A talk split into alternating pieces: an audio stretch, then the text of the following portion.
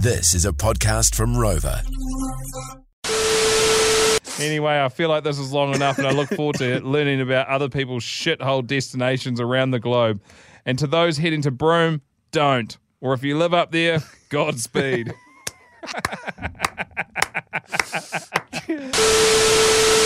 While everyone else has buggered off, we haven't. Jay and Dunk's summer of Not for Radio.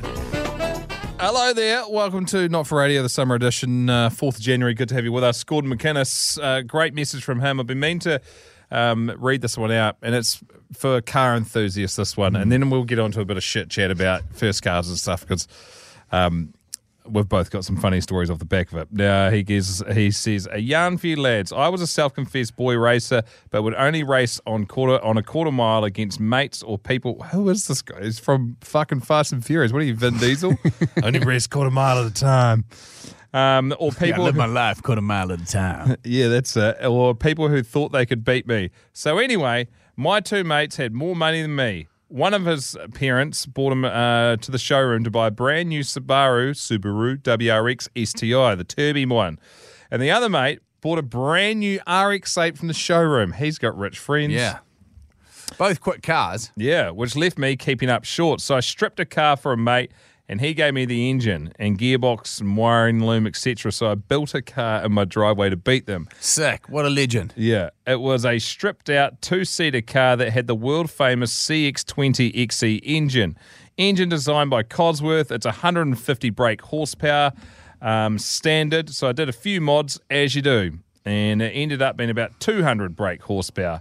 I beat a lot of cars in it due to the uh, Power to weight. yeah, power to rate, weight ratio, which all the drag drivers will understand. Well, I dragged both cars for the win, and since then, their so called mates have stopped speaking to me.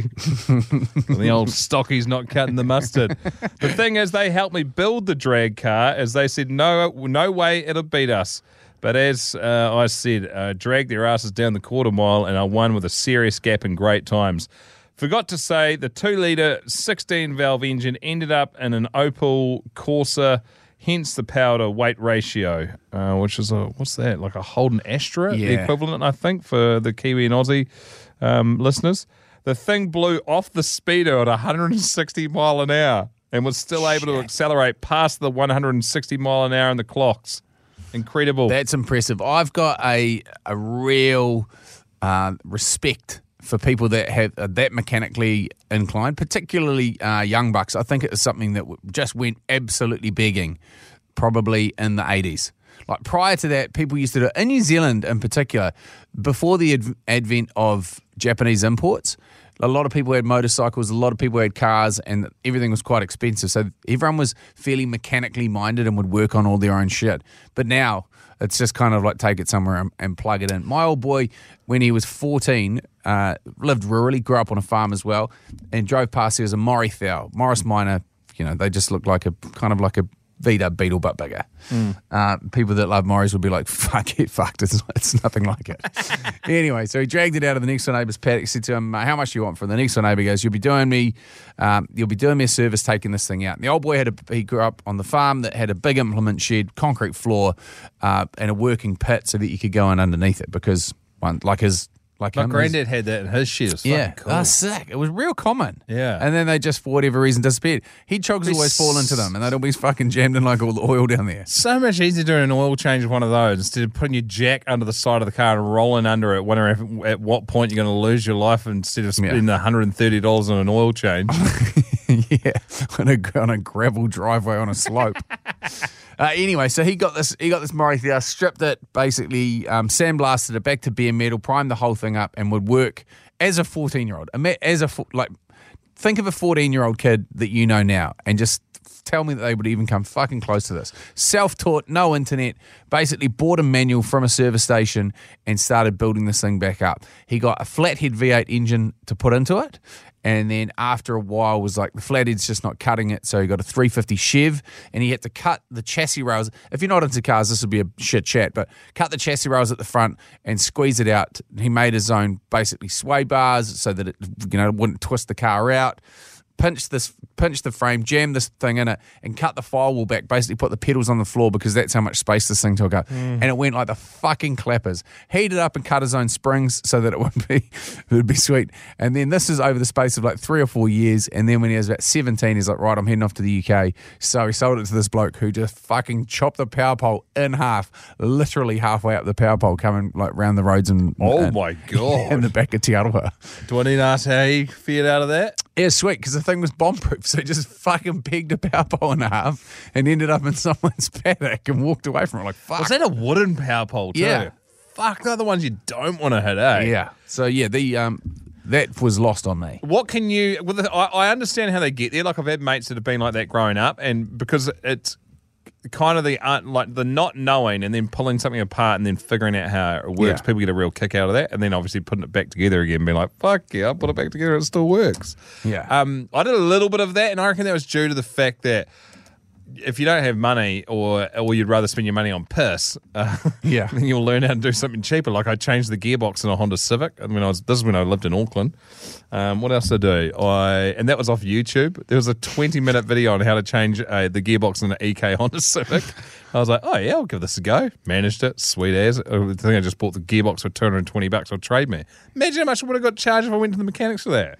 Yeah, well, that was that was back in the day. We did three engine replacements on an Escort that I had using the front end loader of our of our tractor. Yeah, mate. Yeah, and it was on a dirt floor shed at the farm. Like it was always fucking messy. I and did- then it eventually ended up being a, like a Fred Flintstone car, like the all the floor plans rusted out of it.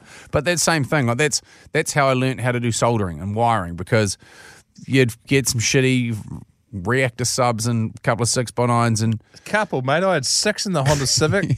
Going the wrong one so I could squeeze them in on the parcel tray. Fuck just yeah. There was a structural kid- integrity gone. There was a kid, yeah, don't worry about that. There was a kid at our um, high school that turned up one day. You know, when you, everyone's trying to do modifications to their cars growing up, and they're like, Yeah. fuck, I'm going to put some tints onto it myself, get the credit card out, and make it. Who has a credit card? Yeah, just, Just gonna library card. Just getting a bit of a couple of bits of PVC pipe. I'm going to cut them out, and make some, you know, just spoiler kit around the whole thing. Just fucking bog the shit out of it. It just looks like a wedding cake a made bloke- by a weirdo. Bloke called Zane turned up, not even lying, with a Milo. You know the big like Milo tins. Yep, with exhaust. a real big one and as an ex- chrome exhaust. He's like, I was like, oh, bro, sick. He's like, yeah, thanks. yeah, the number of people that just cut their exhaust off just before the muffler and we'd be like, Oh, man, they were so loud, eh? Um, I mean, we chatted about first cars before. I think I was borrowing my sister's cars, but the Honda Civic was just the yeah, that was my first car. That was Yeah. The real pride and joy for me, I bought a 67 XR station wagon, which was like something off the set of Once Were Warriors, all like uh, prime it up, but you know, black and grey, like you know, like not camo, just I can't believe your parents let you drive around in there. well, I didn't drive around in it for long. Uh, so I, I grabbed it and was like, I'm going to strip this bad boy down. This is going to be hard, man. It's going to be this. It's going to be grease landing. Parked in the shed, stripped the whole thing apart, started fucking grinding shit off, and then got bored and was like, I can't be fucked with that anymore. Well, now it's grease not working ever again. Yeah, and then it's yeah, got sold to the next door neighbour on the farm next to us.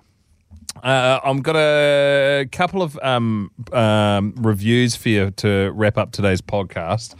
Um, and this one here, uh, or maybe you can read the first one actually. Yeah. It's from Roger Spartacus Antel. That's a sick ass name, Roger. He went to a pub and decided to write a review because he was wasn't too pumped with how it rolled out. And uh, and Roger's from Wales. Uh, should we say the name of the? Should we say the name of the the place?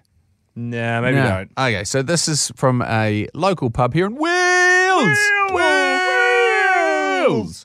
Okay, had a meal here this evening. We arrived and were promptly seated to any table we liked from the three star who grunted at us when we arrived. Mm-hmm. Finding a seat next to the bar, we then waited in the hope of a drink or even, God forbid, a menu. To no avail. At risk of disrupting their chats or gins, I approached the bar where I was informed that the menus are over there somewhere. I ordered some soft drinks and then got ready to explore the back room for the menu. And there they were, a laminated piece of A4 glistening in the moonlight. I took them back to our table, then thought, there, where are the drinks? Looking up, I saw them on the bar, waiting for me to collect them. it was going well. Assuming that I uh, would have to order at the bar, and yes, I was right, I approached the bar to disturb them yet again. Apparently, the wife is away, so limited menu. Maybe should have told us that when we arrived, but hey ho, two pies. Barman, don't spare the horses. Two pies. Is this his nickname for him? No, That's all I've got. Ah. Thank God the wife hadn't taken the microwave because food was quickly delivered. She may ha- have to leave some instructions next time though, because the pies arrived hotter than the surface of the sun. also had a hard crust on both, which I imagine is hard to do. Well, I never managed it, but at least they were both consistent, so credit where credit is due. No one came to ask how's the meal or even clear the plates away. So, all in all, we seated ourselves, found our own menu, condiments, and cutlery, collected our own drinks. the only thing we didn't do was wash the plates. To be fair, and that was a, that was touch and go. If we'd stayed long, if we'd stayed any longer, honestly, one of the worst dining experiences I've ever had. Do not go to this pub. I will never go back or recommend it to anyone, even if they're awful. Isn't it funny? Because my head goes to all that stuff. I'm like, eh, you know, fucking people have got different expectations of what to expect from a pub. I just go, I bet they're good day drinkers. I wouldn't mind day drinking people that's supposed to be working drinking gins. I, depending on what it is, like there is expectation, particularly overseas when there's there's tipping involved. Man, there's night and day, and and you're just brutalising. My in-laws are just, whew. and they'll make because if you in the states particularly, if you're like, oh, here's ten percent, they'll come back and like and front you and just go, uh, what was the problem? Like, how did you not communicate this to me during the service? It's like, well, we try, we tried to, but you were just fucking miserable. So there you go, ten percent. And they're like, get the fuck out of my restaurant. oh man, such an awkward. I'm glad we don't. I just do sit that there, here. just doing the old imaginary golf swing, like, ah, Here's one from one of our snipers, Dylan Hampton. He sent this through. All right, team, let's call this segment Shit Places Not to Visit. So, roughly 12 months ago, the decision was made to spend Christmas in Broome in Western Australia. great place, mother of pearl shells galore. For those who are unaware, Broome, take a map of Australia, cut it into thirds, and the left piece of the pie is Western Australia. The northern part uh, of the cut is like the fucking Carolina Reaper of the world. As if the lower part, aka Perth, wasn't hot enough, let's add 400% humidity. I shit you not, as soon as you walk outside, your dirty dogs fog up like the inside windows on the panel van on that beautiful night back in 1960 when your mum and dad took a ride up the hill and dad had a twinkle in his eye. To say this place is like an oven is too polite. It's more like a fucking air fryer on high heat. And if you thought you could head down to the ocean to cool down, eh, wrong. Unless you feel like getting eaten by, that's right, fucking saltwater crocodiles or stung to death by lethal jellyfish. That's okay. Let's head down to the hotel swimming pool. If you're expecting that refresh, refreshing, cool swimming pool to cool you down, you guessed it. Eh. Nah, Bolt, you could cook a pack of mee noodles in this shit. Back to the hotel room. At least we have aircon. Well, remember when we said we went at Christmas? Well, that's when people shut up shop, right? Yep, even the aircon couldn't take the heat in this hellhole, and now we were stuck with no aircon, no and no staff to fix the issue. Let's head into town and get an icy cold bevy, eh? Did I also mention this is one of those places that has a wet season or a cyclone season? What this means is my pedigree chums is 95% of everything shuts down in the town, leaving you with fuck all to do except wander the empty streets of the air fryer. if you want a cushy job, I tell you what to become a weather reporter for Broome. Monday, hot as fuck. Tuesday, hot as fuck. Wednesday, you guessed it, hot as fuck. 40 degrees, but with the humidity, it actually feels like 85 degrees. The only two things you could do in the wet season of Vindaloo Town is ride the dirty stinky fuck, stinking fucking camel or go to the alligator park. But at this point, I feel like it would have just been easy to jump the fence at the alligator park and end it all right now. Anyway, I feel like this is long enough and I look forward to learning about other people's shithole destinations around the globe. And to those heading to Broome, don't. Or if you live up there, Godspeed. what a You'll great be, you'll be in the UK right now, and you'll be staring out the window, and it'll be pissing with rain, and you would have seen fucking twenty minutes of daylight, and you're like, you know what, fucking Broome doesn't sound that bad. On that note, uh, have an absolute ripping rest of your day. It's been wonderful to join you. We'll be back tomorrow with another Not for Radio, the summer edition. In the summertime when the weather is hot. Not for Radio, Summer Edition.